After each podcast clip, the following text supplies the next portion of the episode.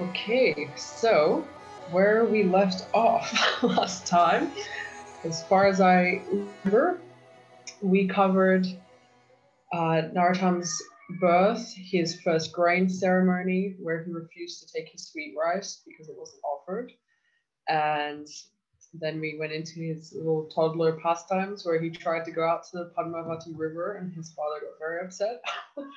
Told him he would bring the Padmavati into the palace and they could, have a swimming pool. um, but he's not allowed to go to the river. And then he started uh, hearing Chaitanya's pastimes from visiting sadhus and devotees that were passing through on the way to and from Jagannath Puri. So I think we're right up to about there, right? He's hearing some pastimes from Lord Chaitanya.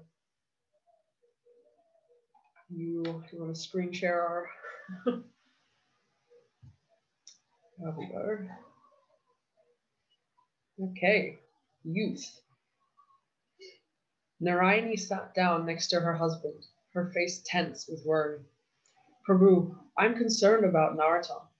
He's become indifferent to everything. His mind isn't on his studies anymore, and he shows no interest in village affairs. He doesn't even enjoy playing with other children. He seems interested only in hearing Krishnadasa's stories and doing puja. Narayani wrung her hands in despair and looked at her husband for his advice. She added, It's fortunate he has such a strong spiritual inclinations, but too much detachment is unnatural and unhealthy for a boy that age, and especially for the son of a king. What will become of him? Krishnananda furrowed his brow. What you say is true. I don't know what to do with him either, he said, shaking his head. He is no longer a child. He has to start thinking of his future responsibilities, but he seems overly detached from everything worldly. I'm getting old. It won't be long before I he'll have to relieve me of my duties. He sighed. It is good. He's a religious boy, but he seems too carried away by it all. We are Kayasthas, and we must manage the affairs of our village and collect taxes. Narottam too will have this responsibility. He's our only son. He's getting too old to behave as if he were a sadhu. Krishnananda sat silently, lost in thought. Finally, he turned to Narayani and announced, I think I know what we can do. Let's arrange Narottam's marriage. That will ground him and wake him up to his responsibilities. Narayani agreed. Confident they had found a solution, she and Krishnananda began to search for a suitable bride. Narottam lay on his bed, staring into the darkness of night, his mind spinning. I can't bear to hear another word about property management or collecting taxes. I have absolutely no interest in those things. I just want to dedicate my life fully to the service of Sri Chaitanya Mahaprabhu. He sighed deeply. I want so much to be in Vrindavan. I desperately want to meet the personal associates of Mahaprabhu still living there, Sri Rupa, Sanatan, Raghunath Das. Many of them are very old how much longer can they remain in this world? I have to get there before it's too late. Narottam lay awake with these thoughts for a long time. Finally, he decided, I see no other uh, alternative. I have to leave home. Late into the night, as sleep overtook him, Narottam had a startling vision. Sri Nityananda Prabhu appeared before him. The Lord's face was more beautiful than millions upon millions of moons. He had a tall, strong, heroic stature. His hands, arms, and legs were beautifully formed, and his eyes resembled lotus flowers. He wore golden earrings, armlets, and bangles. Smiling, he told Narottam, Go at once to the Padmavati River to bathe. Padmavati Devi has been keeping a gift for you, and she will deliver it to you when you come. She has been waiting for you. Then the Lord disappeared. Narottam woke with a start. Astonished and overcome with transcendental ecstasy, he jumped out of bed. He had to get out of the palace and down to the Padmavati immediately. Afraid he might be seen by one of the ever protective household servants, Narottam decided to climb out the window. He stacked the furniture under a small window high on the wall. Scaling it, he then squeezed through and pulled himself out onto the roof.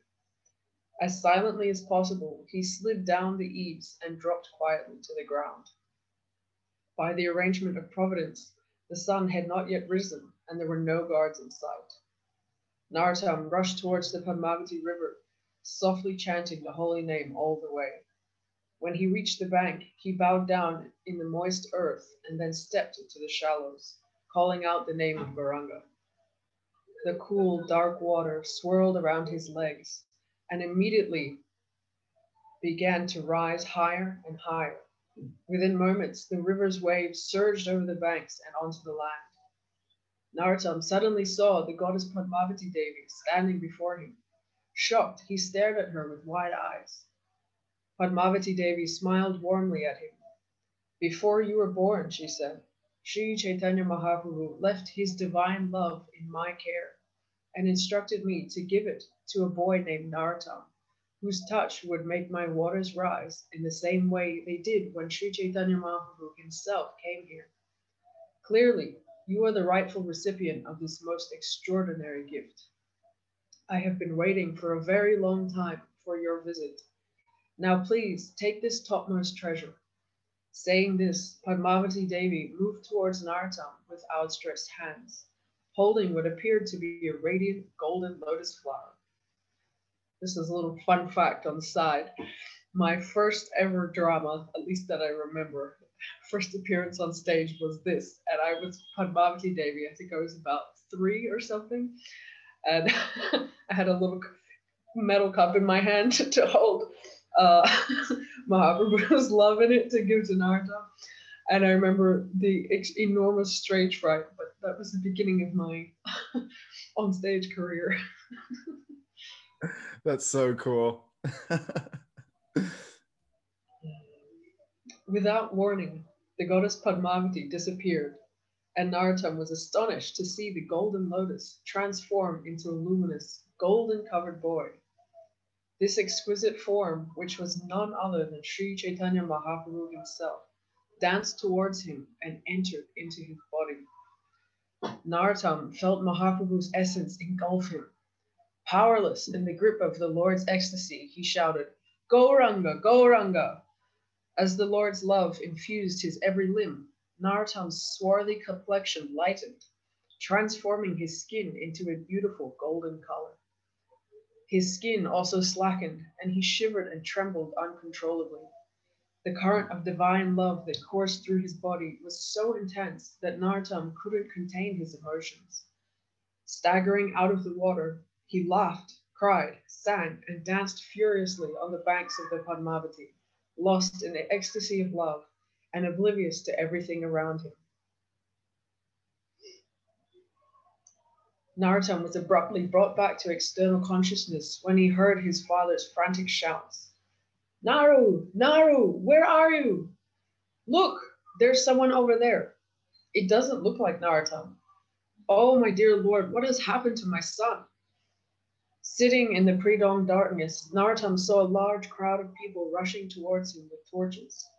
To his surprise, he heard his mother's hysterical voice. It is Naru! Can't you recognize your own son? Look, he's wearing Naru's ornaments. Narayani ran to where Narottam stood and kissed his face again and again. Naru, Naru, she cried, why did you sneak off like this? Why didn't you tell us where you were going? We were so frightened when we found your room empty. We searched everywhere for you. I was frantic. Taking Narottam's face in her hands, she looked at him in bewilderment. What has happened to you? Why do you look so strange? What happened to your skin? Her voice shook. Are you all right? I'm I'm fine, Narottam managed to stutter as he tried to compose himself. But thoughts of Lord Chaitanya again surged in his heart, and he pulled away from his mother, yelling, Gauranga, go Gauranga! Tears of ecstasy streamed from his eyes, and he danced around the crowd of confused relatives and friends. Krishnananda gazed at his son in disbelief. What is this bizarre behavior? he cried. It's like he's possessed by a ghost. I have heard a terrible Brahma Rakshasa lives in that tamarind tree over there. Perhaps he has entered Nara's body. This is horrible. Quickly, let's get him home. Bewildered and frightened, Krishnananda grabbed hold of Narottam. Narayani pleaded with her son, Stop this, Narottam. Please come home with us now. With great difficulty, they managed to get their son home and into his bed. Realizing the anxiety he was causing, Narottam tried to calm himself, but the golden lord he had seen at the Padmavati appeared within his mind, and he again became wild. Thrashing about on the bed and with tears shooting from his eyes, he called, Gauranga, Gauranga. Suddenly his mood changed, and he began to laugh loudly. Several times he tried to jump from the bed, but Krishnananda forcibly held him down. All the while, Narayani was frantically fanning him to cool him down. Concerned relatives and friends stood around Narottam's bed, all of them helpless and perplexed as the boy repeated over and over, That boy, golden, my body, enter. Not knowing what else to do, Krishnananda ordered one of the servants, Bring a tantric to help cure my boy. An exorcist soon arrived and began chanting mantras and waving peacock feathers in front of the boy's face. Narottam, however, continued to flail his arms and legs and mumble incoherently about a golden boy. Finally, the exorcist turned to Krishnananda and said, Don't worry, it's not a ghost in your son's body. What do you mean? Krishnananda de- demanded. Just look at him. He must be possessed. No, the exorcist said. He's simply suffering from an imbalance of air. I suggest you rub jackal oil on his stomach to cure him. Saying this, the tantric left. Eventually, Narottam stopped thrashing and exhausted fell asleep. Krishnananda and Narayani sat next to his bed, utterly confused. Narayani sobbed miserably. My child, my dear son, please, please be your sweet normal self. Balaram, you want to read? Sure. I, I was just wondering what jackal oil is. Do you have any insight on this? Um, I don't actually. I was wondering that as I read it. I wonder. I I was trying to read it like in an Indian accent, like jackal or something. Jackal. yeah, I don't know. I've never heard of that before. I'll have to ask my mom where she got that. Hmm. Yeah, I had so many thoughts of things I wanted to say, but um, maybe I'll just focus on one of them. I really like this point. We hear about it in um, Krishna's Rasalila as well, how the gopis they were stuck at home and they weren't able to leave. And I think one of the acharyas com- comments how you need this eagerness in Krishna consciousness to obtain Krishna, right? So we can see Narottam, he playing sort of a disagreeable character where he was like, I'm not interested in taxes. I'm not interested in this property management. I'm getting out of here. And then he climbs outside the window. So that's it's um, Determination. yeah, determination. so it can seem a little bit extreme, but at least mentally we can try and like push ourselves that that little bit further. So I thought that was really nice. yeah. Yeah, and then um and then of course uh we can't imitate Narottam's ecstatic feelings, but um well, it's not every day you have Lord Chaitanya enter into your body. I don't think that's it's just happened the once, right? It, it has- yeah, it's a very unique thing that I don't think uh, there's. I haven't heard any other story of um, our previous acharyas who had something so specific like this happen.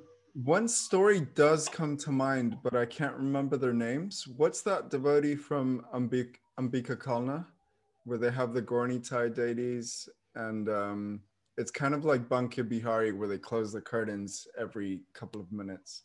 Well, yeah, I mean that's because the deities walk off the altar, right? If they leave them open. What was his name? I think the disciple was uh, Hridaya Chaitanya. Is it Abhiram Thakur? Mm. Oh my God. We need to research that because it's such a great story. Oh, I love that story. Yeah. Yeah. Um. Yeah, I can't get. I can't remember his name. Okay. I, I was wondering um, if Padma or Leela wanted to read a little bit. Can you guys hear us? Um, Leela, how's your internet connection? Hmm. Anyway, she might not be here. Okay. Give me more a few minutes, Balaram, and then I'll, I don't mind to read a little bit. Okay, awesome. Thank you, Padma. Krishnananda's face was pale and drawn. I tried, he said, tears welling up in his eyes. I tried my best to give him everything, to make him happy, to keep him away from the river.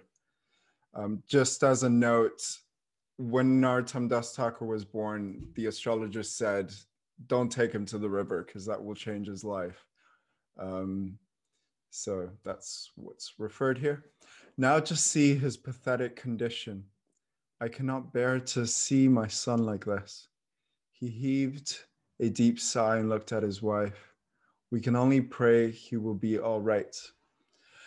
Narottam continued to cry incessantly all the next day, and his worried parents continued to watch over him helplessly. Krishnananda tried to tell Narottam that the exorcist, what the exorcist had said. Narottam, however, only laughed. Do you think you can cure me by killing an animal to make medicine? Ooh. Now we know what the jackal oil is. Um, please do not commit this sinful act out of blind affection for me. Oh, Pita, can't you understand? I am not haunted by a ghost. I have no disease. I'm feeling intense love for the Supreme Lord. This is what makes me cry. Um, Krishnananda and Narayani looked at each other blankly. They had never seen anyone behave like this before. They were simple, pious people but they knew nothing about the exalted states of extreme devotion to God. His parents stepped out of Narottam's room to talk. I believe Narottam is telling us the truth. Krishnananda said, Perhaps he is not haunted by a ghost. Perhaps he had some sort of extraordinary mystical experience when he went to the Padmavati the other night. That would account for why he can't think of anything else. I think the golden boy he speaks of is Sri Chaitanya Mahaprabhu. But, but he's just a child, Narayani sobbed. What kind of religious experience could a young boy have? She wrung her folds of her sari in desperation, crying, What are we going to do? Oh, what are we going to do? Krishnananda shook his head. I don't know but I think he will be all right in time. Go now and rest. I will stay with him. Despite these reassuring words to his wife, Raja Krishnananda sat silently, tormented by the remembrance of the ominous words of the astrologer spoken so many years ago. Rivers are dangerous for your boy. I can just picture how much they're freaking out here. Like their little child is like going nuts. Narayani was beside herself. For days she wanted Narottam, she watched Narottam cry incessantly. Nothing she said or did made any difference. She begged him, Narottam, please tell us how we can help you. We cannot understand what has happened to you. Why are you crying in such a pathetic way? Narottam was sad to see his parents' distress. He loved them and didn't want to hurt them, but he knew he was no longer their little Naru. He had been touched by the love of Sri Chaitanya Mahaprabhu and would never be the same. He couldn't stop the tears of love of God that constantly welled up in his eyes. He tried to reveal his heart to his distraught mother. Mata, if you really want to help me, then let me go to Vrindavan and dedicate my life to the Supreme Lord's service. That's the only medicine for my disease. Let me go to Vrindavan and become healthy. Narayani was shocked. She grabbed hold of her son and cried, Don't even think of such a thing. You can love God here in your own home. We would rather drink poison than live without you. Do not speak about this anymore. Do not even think of such a thing. Seeing his mother states, Narottam said no more about it. He simply asked for something to eat and fell silent. By the time Narottam had finished eating, Krishnananda had returned home for the day. Narottam thought his father might be more understanding. What can I do, Pita? Sri Chaitanya Mahaprabhu has entered my body and transformed my mind. I can no longer stay here. I must go to Vrindavan. And then Narottam was again overcome with ecstatic emotions. Crying and shivering, he called out, Gauranga! Then fell to the ground unconscious. Krishnananda cradled his son's limp body in his arms, and until Narottam's eyes fluttered open, tear, tears rolled down his cheeks as he spoke softly to Narottam. My son, why do you keep on talking about going to Vrindavan? It's not necessary for you to go anywhere to lead a spiritual life. Everything you can do in Vrindavan, you can do here. We eat only prasad in this house. We listen to shastric discourses. The Supreme Lord is here in our home as the Shalagram Shila. Why don't you dedicate your life to his service right here? What's the problem? I think that's that's a really good point, isn't it? Narottam sat up and looked lovingly at his father. Yes, Pita, what you say may be true, but I'm not content simply following the family traditions and rituals. Ooh. I don't want to live a comfortable life. Um, I don't want to live a comfortable, pious life of sense enjoyment. That is only the skeleton of our religion. There's no soul in it. Hmm. Without elevation to Krishna consciousness through the mercy of Lord Chaitanya and Lord Nityananda, life is simply spoiled in the animal propensities of sense gratification. I want to dedicate my entire life to the mission of Sri Chaitanya Mahaprabhu. I want to give myself. Um, do you want to um, unpack that, uh, Rasa, a little bit? That is that is only the skeleton of our religion. Oh, as far as I understand, like it's very easy to fall into this sort of like trap of feeling like, you know, I spend some of my day doing some Krishna conscious things and I can have my material enjoyment on the side, right? but it's very easy to be comfortable, become very comfortable like that. And you don't really make quick progress in spiritual life by being comfortable materially. you know, I mean, not that it is a bad thing because it, it just simply would take longer, you know.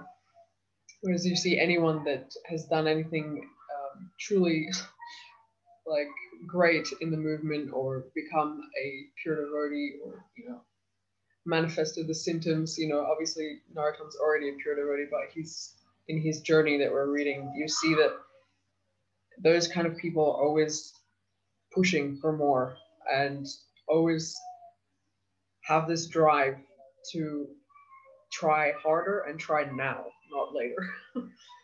you know? So like there's nothing wrong with sitting at home and, you know, following your family traditions and, you know, serving Krishna that way, but it might take you more lifetimes to get back to Godhead than if you, you know, dedicated everything. And and if you see even in the early days of the movement, like when people joined, that's what they did. They gave up everything and they spent, you know, 24-7 doing service and that was how the movement was spread. I mean, you know, it wouldn't have happened if, you know, like say nowadays, the way that like say our generation, we kind of, you know, we we like to do our thing, but we also like to do other things too, you know. So like you imagine how much longer it would have taken for ISKCON to, you know, spread all over the world. It just wouldn't have been possible. So you see like there's certain personalities that have this drive to I mean, geez, if Prabhupada had had that mentality, I'll just sit in Vrindavan and do my own service, you know, then like there would be no ISKCON. So I, it's definitely like one of the key things that you see in all our like acharyas or any, you know, even now nowadays, any anyone that is doing like a lot of preaching and uplifting of other people, you see it's because they have this drive to try harder and do more, not just like the bare minimum. What are your thoughts on that? I really like those points, and it reminds me. I, I think out of the whole two-hour um, Q and A we had with your mom last week, that the one thing that really stood out for me was you can't. No one gets anywhere in life by casual practice. Yeah. She, she, gave this the example of sports. Um, and uh, yeah, I was just tuning into Kadamba Swami's class during Radhadesh Melas. He gave a really great class for those of you that haven't listened to it.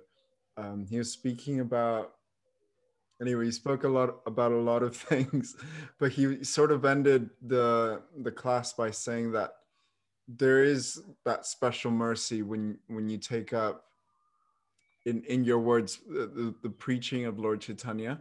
In my words, I would say sharing Krishna to you know when you when you give krishna to someone then krishna wants to give himself to you. Uh, sometimes the word preaching can be a bit daunting. It's like oh i don't i don't want to be preached at or i don't want to preach to anyone. But um you literally just like change the word to sharing and then it's like the exact same thing. Um and yeah it's there's something special about that. And even in in practical terms when you're teaching uh, like I've been teaching Mridanga uh, to little kids for a couple of years now, and it's nice to um, to just recap everything I've learned to teach it to someone else, and that's the real test. It's like, okay, now I have to actually know this. I can't just pretend yeah. to go by. yeah, well, that's what they say. Best way to learn something is to teach it. Hmm. Yeah. So we're we're putting ourselves in the spot here with this book club. I hope tracks a little bit of mercy. I always I always find it interesting how like especially like my mom was saying, you know, the um like you look at sports people, anyone who's, you know, top of their field or whatever and like the amount of dedication and things that they put work that they put into it. I've always found it interesting that like those kind of people are like in the material sphere, they're all worshipped, you know, like but you know say like someone who's a top racer or track runner or something like the amount of crazy like training that they do and like the diet and everything it's so extreme. But people look at that and they think wow yeah that's amazing and they like really worship that. But then if you have that same drive in a spiritual sphere then all of a sudden people are like oh what's wrong with you? You're a fanatic you know? It's interesting how as soon as it's like a spiritual thing, it becomes fanaticism. Whereas if it's in a material sphere, it's a it's a great thing. It's amazing. That, Oh wow, look at you! You're willing to not eat, you know, so that you can be skinny or you know be fit or whatever it is. But if you're like doing your and it's oh Prabhu, don't be so fanatic. you know, it's just an interesting um, way of viewing viewing the world that a lot of people seem to have but I mean, why not? You know, like if we if we put that same amount of like work that other people put into their fields, you know, into our spiritual life, we'd probably all be pure devotees by now. yeah, I was just thinking as an encouragement for those that do want to take it up a little bit more seriously. I think in the beginning that's true that people will um will definitely reject you and be like, oh, is this just a show or he, or are they actually doing this seriously? Or in in that can even be krishna's mood in the beginning. It's like oh why is he really doing this? Is he is he trying to get out or is she trying to get something out of this? Um but i i think it pays off over time. Like i, I don't think anyone's ignoring say Indradyumna Swami or something like that. Everyone's really enthusiastic to see his determination in Krishna consciousness. yeah, for sure. But um, yeah. Okay. Um, Padma, are you ready, or should I continue? Anyway. You, you can continue, Balaram. Your voice is so sweet. Balaram, you skipped the you skipped the sentence there. You scrolled down. Yeah. Because you look, you highlighted where you. No, no. Finished I, just there. I want to dedicate my entire life to Mahaprabhu. We were just about to read that bit. Oh, did I? Okay. I thought I finished it. Um, what are we? Let me just read it from the top. Mm. Yes, Pita. What you say may be true, but I am not content simply following the family traditions and rituals. I don't want to live a comfortable, pious life of sense enjoyment. That is only the skeleton of our religion. There's no soul in it. Without elevation to Krishna consciousness through the mercy of Lord Chaitanya and Lord Nityananda, life is simply spoiled in the animal propensities of sense gratification. I want to dedicate my entire life to the mission of Sri Chaitanya Mahaprabhu. I want to give myself completely to him, mind, body, and words. To me, only that is real life. Everything else is death. I was just reminded again by the um, animal propensities of sense gratification of Indra when he becomes a pig. oh, that is a great story. Do you want to quickly tell it? No, you go ahead. You brought it up. yeah, it's it's um I think Prabhupada often makes this point in in his um, commentaries and also in his classes that animals and humans they're they're basically the same. We're all animals in terms of eating, sleeping, mating, defending. All these are the things that we have in common. And in fact, as an animal, it's probably better. Uh, it's a better life in terms of enjoyment. And Indra had that experience when he was being chased by death personified. He hid in the body of a pig. Um, and when Brahma and, and the demigod said, Hey, you're out of trouble now, like you can come back to your post of um, being the the king of heaven, um, Indra was like, I'm actually having a great time here. um, because of the, I guess, the, the lower grade of consciousness where anything is um, enjoyable for a pig, even stool. Whereas whereas i guess as indra he might have been like oh there's too much sugar in that sweet rice. Like it, it, has to be a little bit more refined but for a pig anything goes. So in that sense there's more enjoyment uh, as an animal. So that that's what i was thinking but um, narottam um, has realized at a very young age that he doesn't want to be just a pig in his life. he wants to um, get out of his comfort zone, like he said, and uh, and enjoy uh, what real life has to offer, which is a little bit more, um, which has a little bit more depth. I think. What What do you think about that? Yeah, absolutely. I mean, it's the one thing that separates us from living animal life, isn't it? That Prabhupada says the the ability to uh, be detached and to do austerities uh, for a higher purpose and like to raise your consciousness because as an animal you cannot raise your consciousness. Your consciousness you're either in you know rajas or tamas and that's it. You know, and you don't have the capacity to want more than that. Mm. Okay, so continuing. Don't think it is easy to live like a sadhu, Nara. Krishnananda said. It is a very, very austere life. You are a prince. You could never live like a sadhu. It is not in your nature. Of course, it is a nice idea to leave everything to become a follower of Mahaprabhu. I would also like to join his mission. But Naru, we must also be responsible we have our own duties to perform.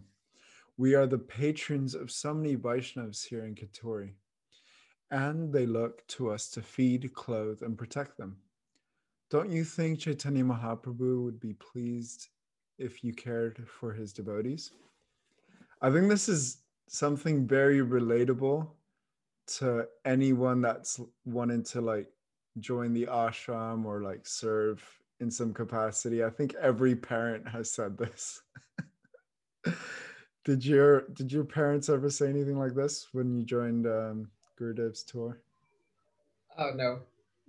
no not. You've got My good parents, parents. were like, "Get out! You should learn what it was like in the '60s when we joined." He's gone. nice. Narottam fell silent. His parents would never understand. He wondered whether Vrindavan would forever remain an unattainable dream. As he wondered, his throat tightened and tears welled up in his eyes, spilled, spilling over into the torrential crying that his love for God evoked in him. Krishnananda now knew his son's intense determination to leave home was greater than ever. He gave the guards a firm order Watch my son 24 hours a day. Do not let him out of your sight for even a minute. Entering the adjoining room, he sank onto a cushion next to Narayani. Well, I've done it, he said, his voice tired and worn. I've hired strong men to keep a constant watch on Narottam. He let out an anguished sigh. I hate to do this to our own son, but I'm afraid if we don't do something drastic, he'll run away and become a renunciate. We must protect him. He's naive. He doesn't know how difficult it is to live like a sadhu. He also doesn't realize he can't live without him. We can't live without him. Narayani chewed her lip nervously. Gods, guards or no guards, she thought. I will have no peace of mind. Um, okay, Rasa, it's your turn. But I, I just have one request for everyone. Um, we've got about 20, yeah, 22 minutes left. If by the end of the session you could just put in the chat your favorite Narottam Das Thakur song so that we can pick one at every uh, reading day, that would be really great.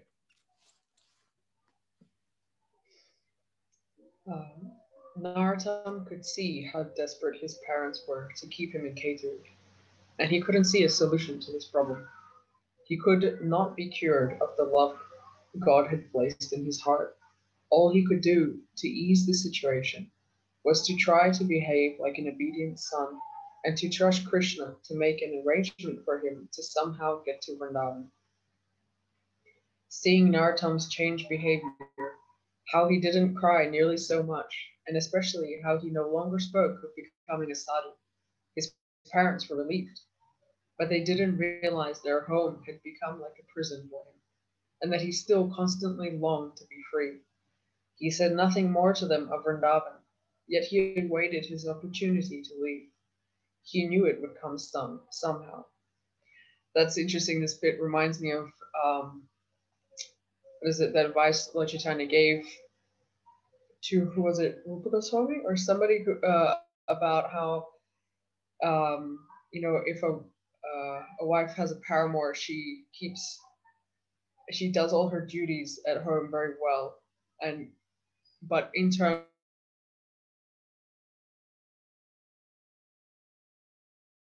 you should do all your material things you know execute all your material activities that you have to do you know for your family or whatever but internally you should always be meditating on krishna. Narottam's automatically doing that there. He realizes okay i need to like on the surface look like i'm you know listening to my parents and doing my duties as a good son but internally he's still he's just waiting for krishna to give him that opportunity to go to vrindavan Sorry about that. I just lost my internet connection. So I'm going to oh dear come to the living room. okay, let's see. Um, okay. Yeah, no, I think that was a really good point. Um, I think that was Rupa Goswami. Was it? Yeah. Um, we lost our Book. yes. I was lucky that I I got back in. Okay. Nights were especially difficult for Narottam. Unable to control his distress, he was not able to sleep.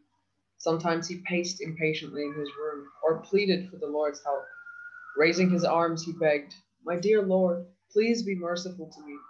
Who can be more merciful than your Lordship within these three worlds? Sorry.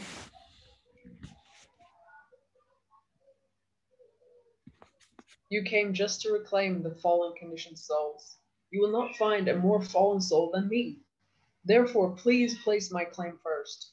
O Lord Gauranga, Nitai, Advaita, please let me serve you. Next part Escape.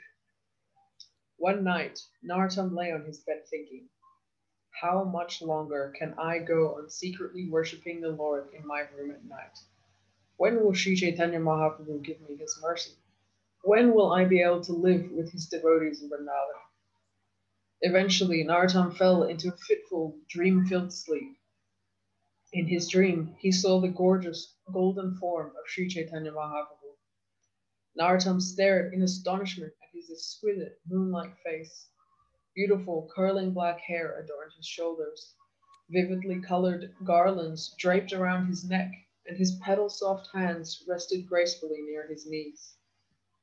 When Narottam's eyes met Sri Chaitanya Mahaprabhu's infinitely deep, loving gaze, he thought his heart would explode. Overcome with emotion, he fell at the Lord's feet. Sri Chaitanya Mahaprabhu gently placed his foot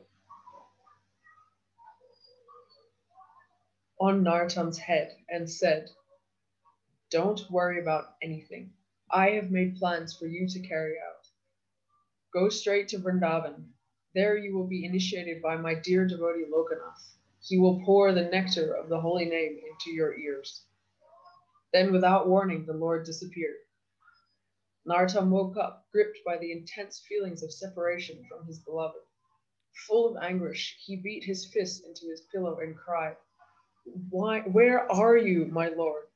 He felt that without his Lord, he was enveloped in darkness within and without. He tossed and turned on his bed, his heart burning with grief. Over many hours, he calmed and eventually fell back asleep. Once more, the Lord appeared to him in his dream, but this time he stood on the bank of the Ganges in Navadvip, surrounded by Nityananda Prabhu, Advaita Acharya, Gadadhar Pandit, and Srivas Thakur. There were many other devotees there too, but Narottam didn't recognize them. All of them were dancing and chanting ecstatically. It seemed to Narottam that the entire population of Navadvip had swarmed onto the riverbank, e- eager to get a glimpse of this divine pastime. Narottam could even see Lord Brahma, Lord Shiva, and other demigods and goddesses in disguised forms walking among the people and straining to catch a glimpse of the extraordinary Sankirtan. Even animals and birds looked on with wide eyes, captivated by the beautiful scene. To his astonishment, Narottam was not merely to be a spectator of this extraordinary scene. Rather, he was allowed entrance into it, and he found himself again at the Lord's lotus feet. Narottam fell to the ground, weeping in disbelief and joy. Chaitanya gently lifted him and embraced him. Narottam felt his heart melting with such exchanges of love. The Lord's embrace seemed timeless, and Narottam wished it would never end. As Lord Chaitanya finally withdrew his arms from Narottam's shoulders, Narottam began to. Uh, second.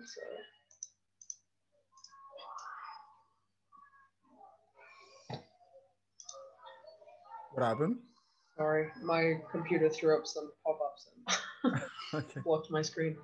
Um, where was I? Um, began to fall again, I think. Okay, yes. Um, as Lord Chaitanya finally withdrew his arms from Narottam's shoulders, Narottam began to fall again. Other devotees, however, caught him in their arms, also warmly embracing him. Many encouraged him to go to Vrindavan without delay.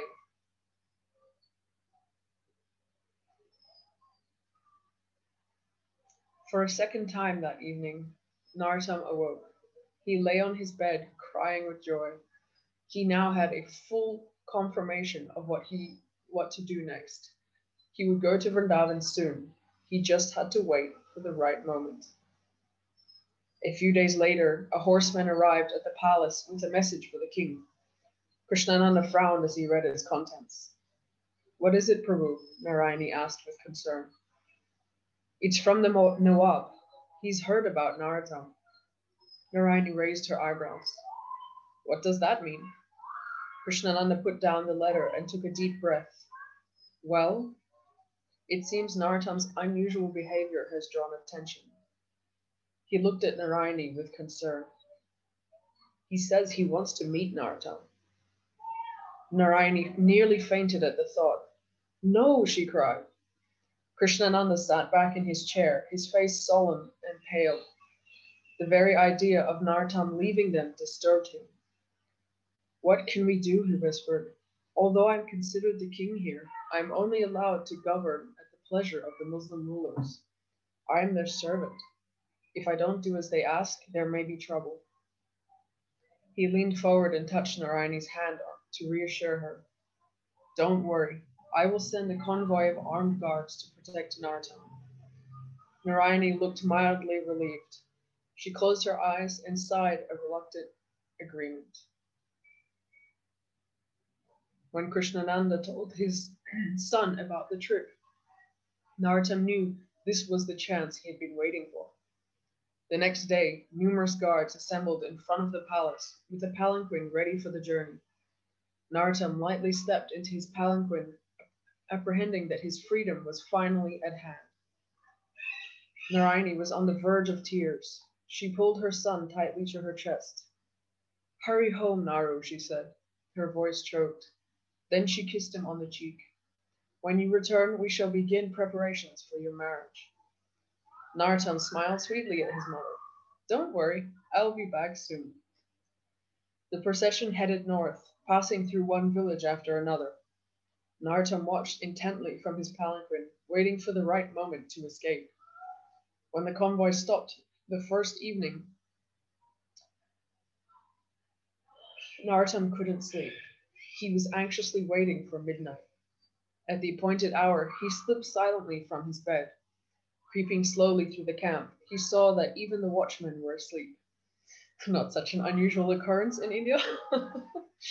can see it's been dating a tradition that dates back many hundreds of years. this was his chance. His heart was pounding so loudly he felt sure it would wake the guards. Sweat streamed from his forehead. He hardly dared even to breathe. Once he had cleared the camp, he crept through the dense underbrush and then stepped, stood up in a forest. Narottam then ran like lightning through the jungle maze.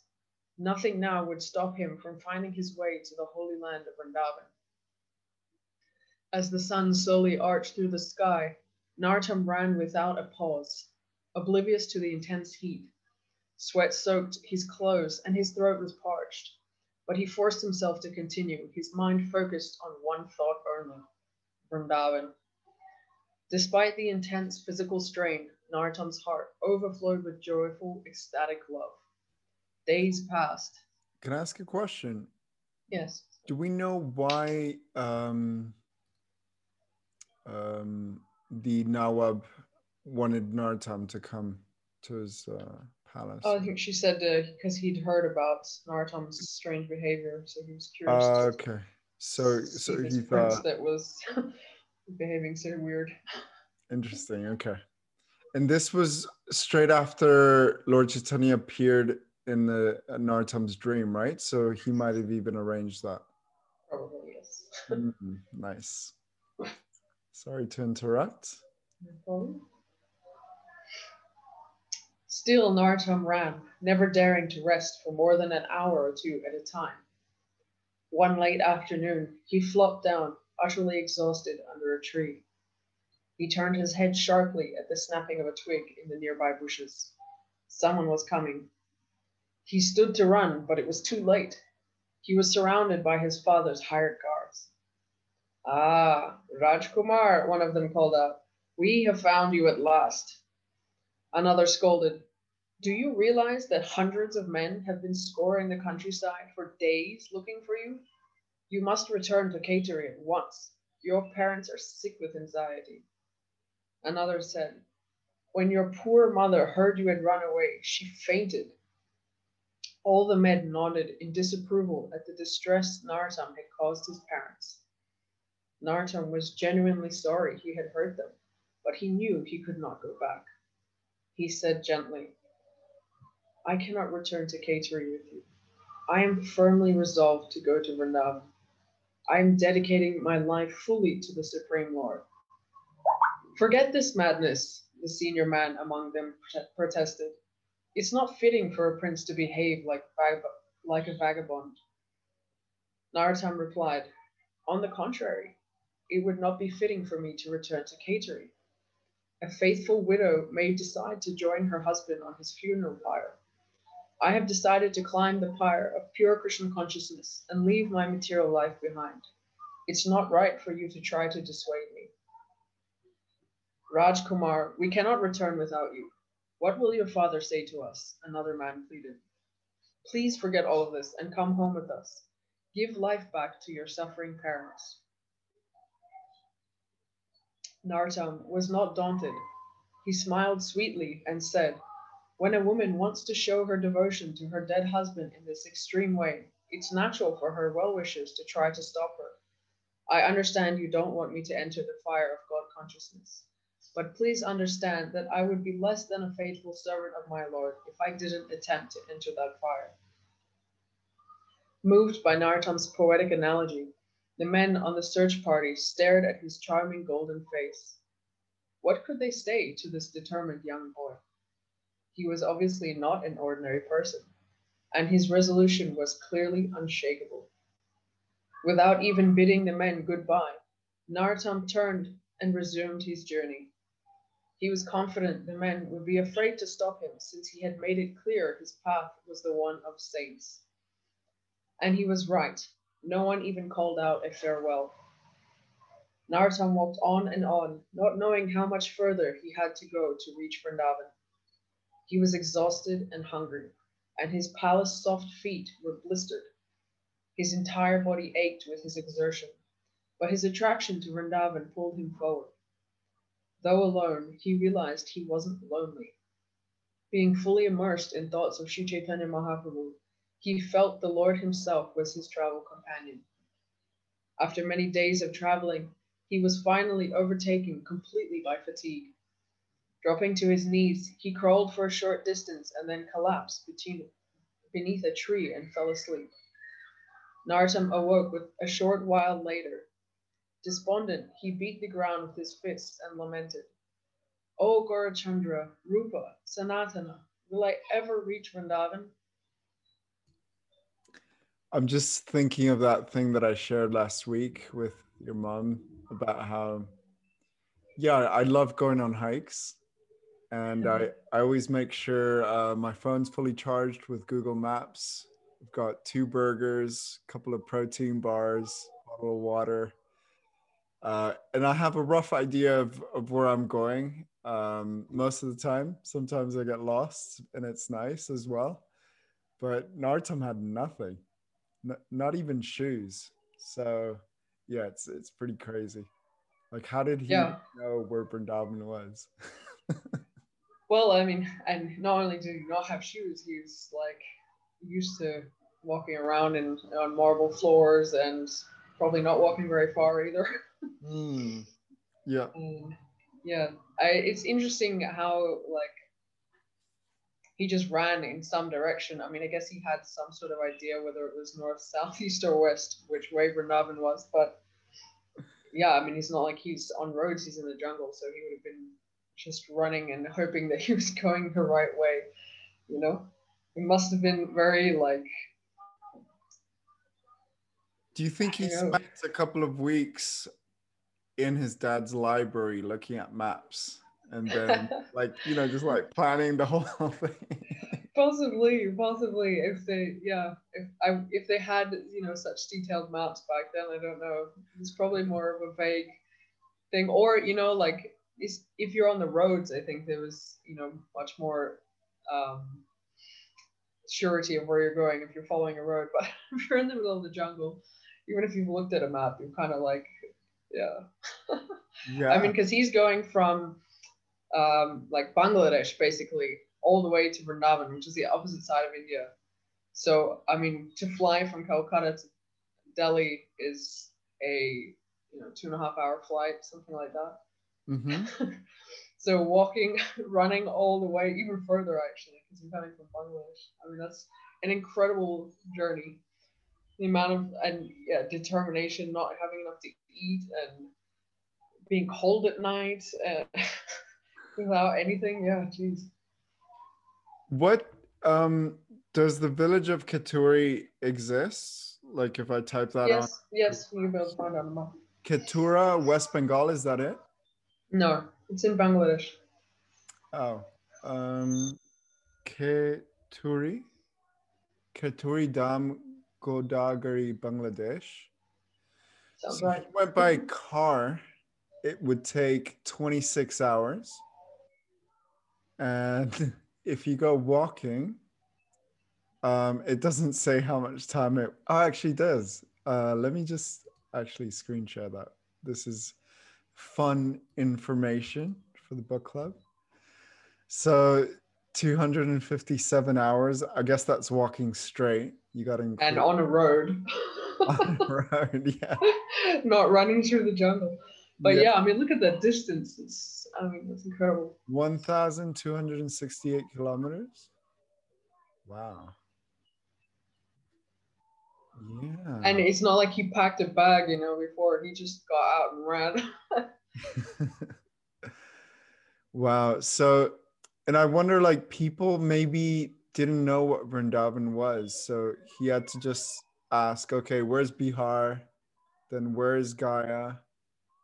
Where's um, Kanpur? Ah, I recognize Lucknow. yeah. Hmm. At least it wasn't like Dwarka on the other side of it. sort of like a halfway point. Wow. Okay. Should we continue? Quite a journey. Um, yeah, let's just finish that little section.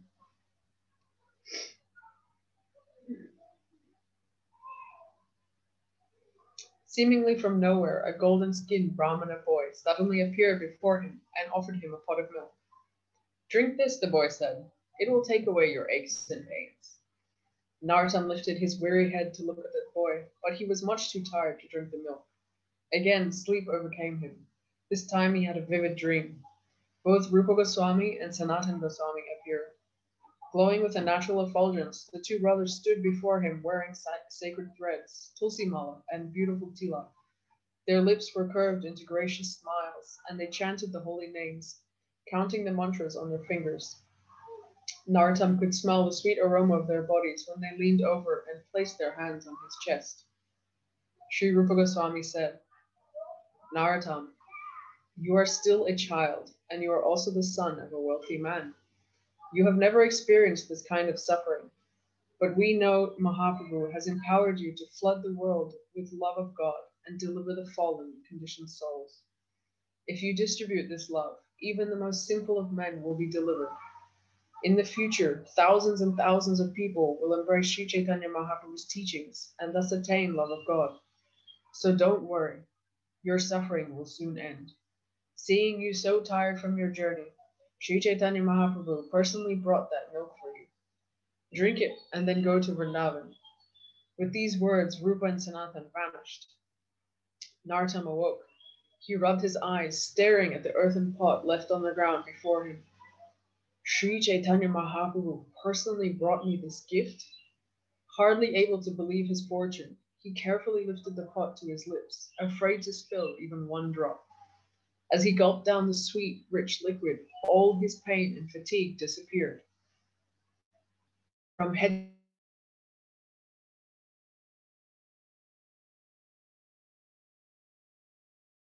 he stood stronger than before. Feeling uh, confident of his success, he resumed his journey. Narottam traveled undauntedly now along the main roads, deeply immersed in, the, in intense feelings of separation from Lord Chaitanya and convinced of the Lord's protection. Sometimes he sang loudly, and sometimes he softly spoke about Lord Chaitanya's glories to himself. At other times, he simply called out, Gauranga, Go while tears coursed down his cheeks. Narottam stir- caused a stir in every village he passed through. The villagers were spontaneously drawn to him.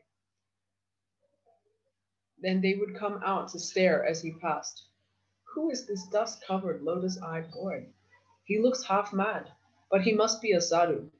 Who are his fortunate parents? The village women worried about him.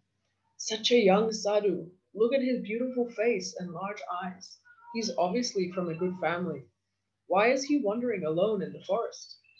I wonder how his parents are living without him. I cannot bear to see his beautiful body covered in dust. Some villagers eagerly served him, bringing him things to eat or offering him a bed for the night. But Narottam was so absorbed in the ecstasy of love that he barely ate, and he spent most of his nights chanting the holy name, oblivious to his body's needs. Curious villagers often tried to stop him from leaving them in the morning, but each morning Narottam begged their leave and continued. He walked like this for weeks, through village after village, until he reached Varanasi, and then Prayag, coming ever closer to Vrindavan.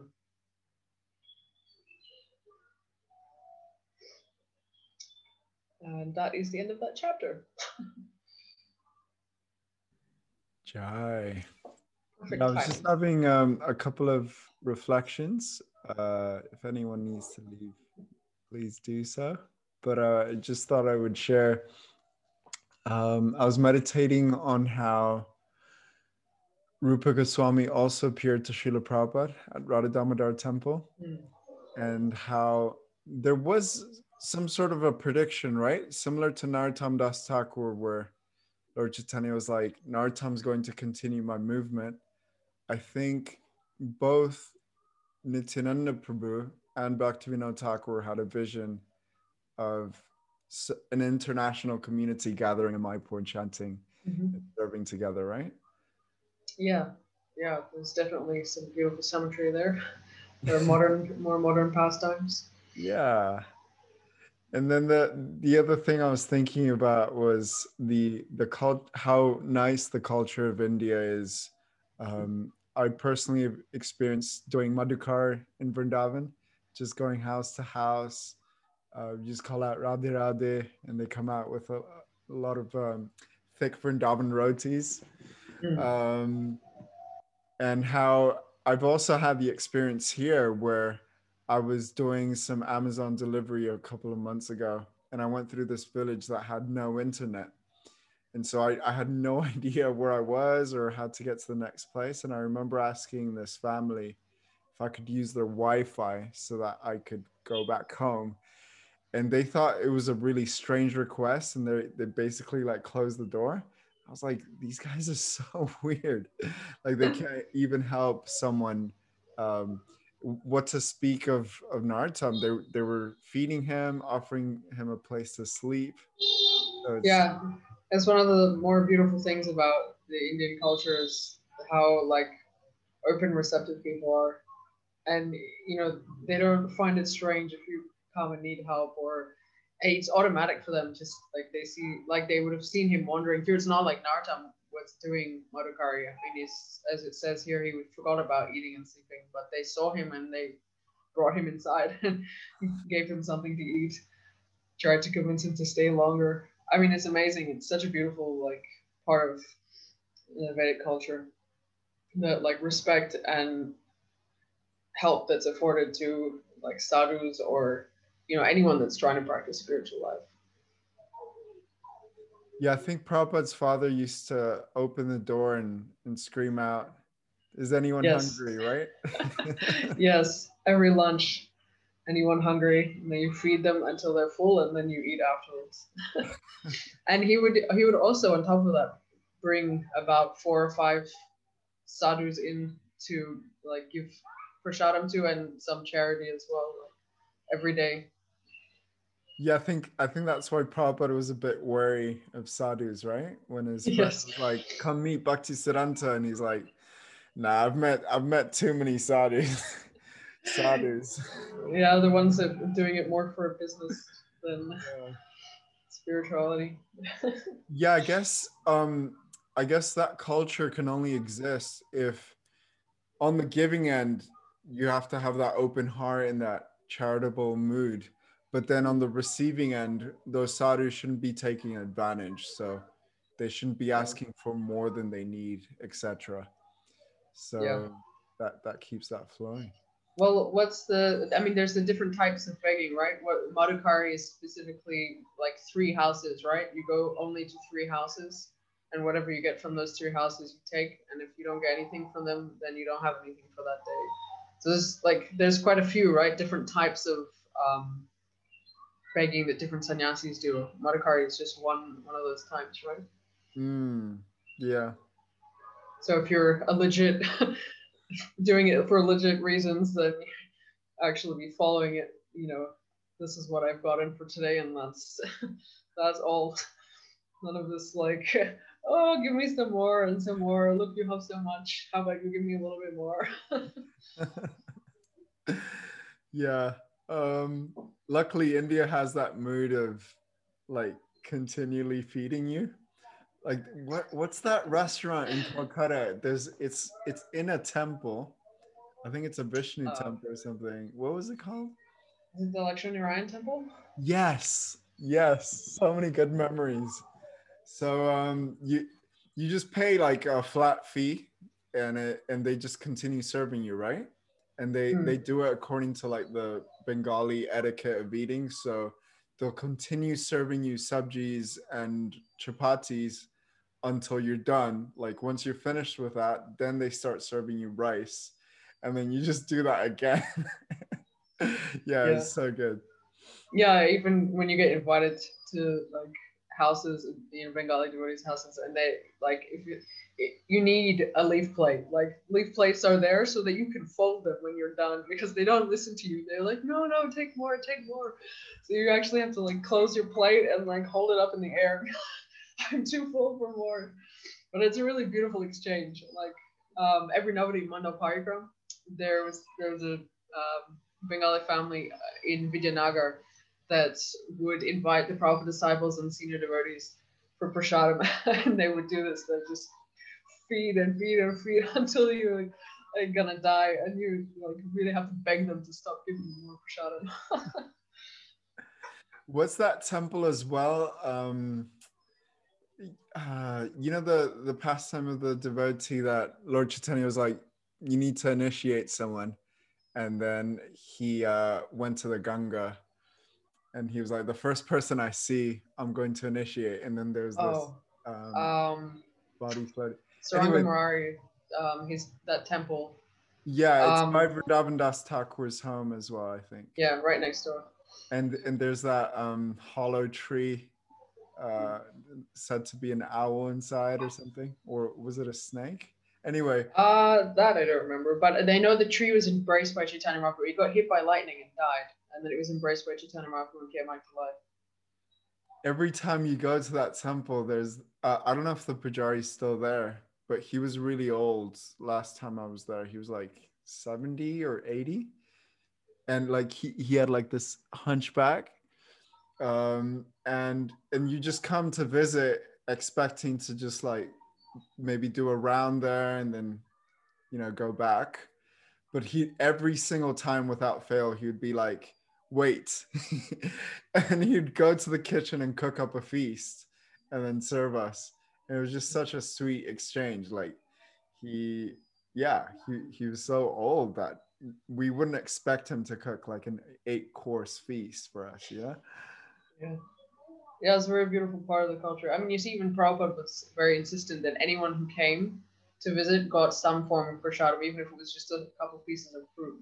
Anyone that came to visit, see him or like talk to him, they went away with some prasadam. Or and he was always very insistent that in ISKCON temples, anyone that comes in should be given prasadam before they leave. Mm. Yeah. Okay. So uh, we do have a song for today.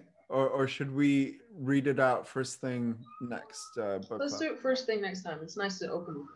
Okay.